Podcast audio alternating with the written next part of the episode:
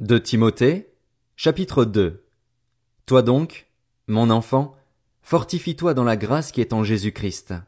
Ce que tu as entendu de moi en présence de nombreux témoins, confie-le à des personnes fidèles qui soient capables de l'enseigner aussi à d'autres. Souffre avec moi comme un bon soldat de Jésus-Christ. Aucun soldat en service ne s'embarrasse des affaires de la vie courante s'il veut plaire à celui qui l'a recruté. L'athlète n'est pas couronné s'il n'a pas lutté en respectant les règles. Le cultivateur qui travaille dur doit être le premier à récolter les fruits. Comprends ce que je dis, et que le Seigneur te donne en effet de l'intelligence en toutes choses. Souviens-toi de Jésus, le Messie ressuscité, issu de la descendance de David, conformément à l'évangile que je prêche et pour lequel je souffre au point d'être enchaîné comme un malfaiteur. Mais la parole de Dieu n'est pas enchaînée.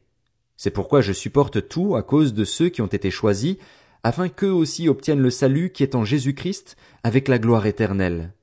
Cette parole est certaine. Si nous sommes morts avec lui, nous vivrons aussi avec lui. Si nous persévérons, nous régnerons aussi avec lui. Si nous le renions, lui aussi nous reniera. Si nous sommes infidèles, lui reste fidèle, car il ne peut se renier lui-même. Rappelle ces vérités aux croyants en les suppliant devant le Seigneur de ne pas se livrer à des disputes de mots, elles ne servent à rien, si ce n'est à la ruine de ceux qui écoutent.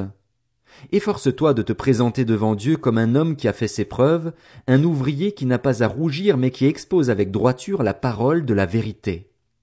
Évite les bavardages profanes, car ceux qui s'y livrent avanceront toujours plus dans l'impiété et leur parole propagera son infection comme la gangrène. C'est le cas d'Hyménée et de Philette. Ils se sont détournés de la vérité en affirmant que la résurrection est déjà arrivée, et ils ébranlent la foi de certains. Cependant, les solides fondations posées par Dieu subsistent, porteuses de cette inscription. Le Seigneur connaît ceux qui lui appartiennent, et tout homme qui prononce le nom du Seigneur, qu'il se détourne du mal. Dans une grande maison, il n'y a pas seulement des ustensiles d'or et d'argent, mais il y en a aussi en bois et en terre. Les uns sont d'un usage noble, les autres d'un usage méprisable. Si donc quelqu'un se purifie de ces choses, il sera un vase d'usage noble, saint, utile à son maître, prêt pour toute œuvre bonne. Fuis les passions de la jeunesse et recherche la justice, la foi, l'amour, la paix avec ceux qui font appel au Seigneur d'un cœur pur repousse les spéculations folles et stupides, sachant qu'elles font naître des conflits. Or, il ne faut pas qu'un serviteur du Seigneur ait des conflits. Il doit au contraire être plein de bienveillance envers tous, capable d'enseigner et de supporter l'opposition. Il doit corriger avec douceur les adversaires.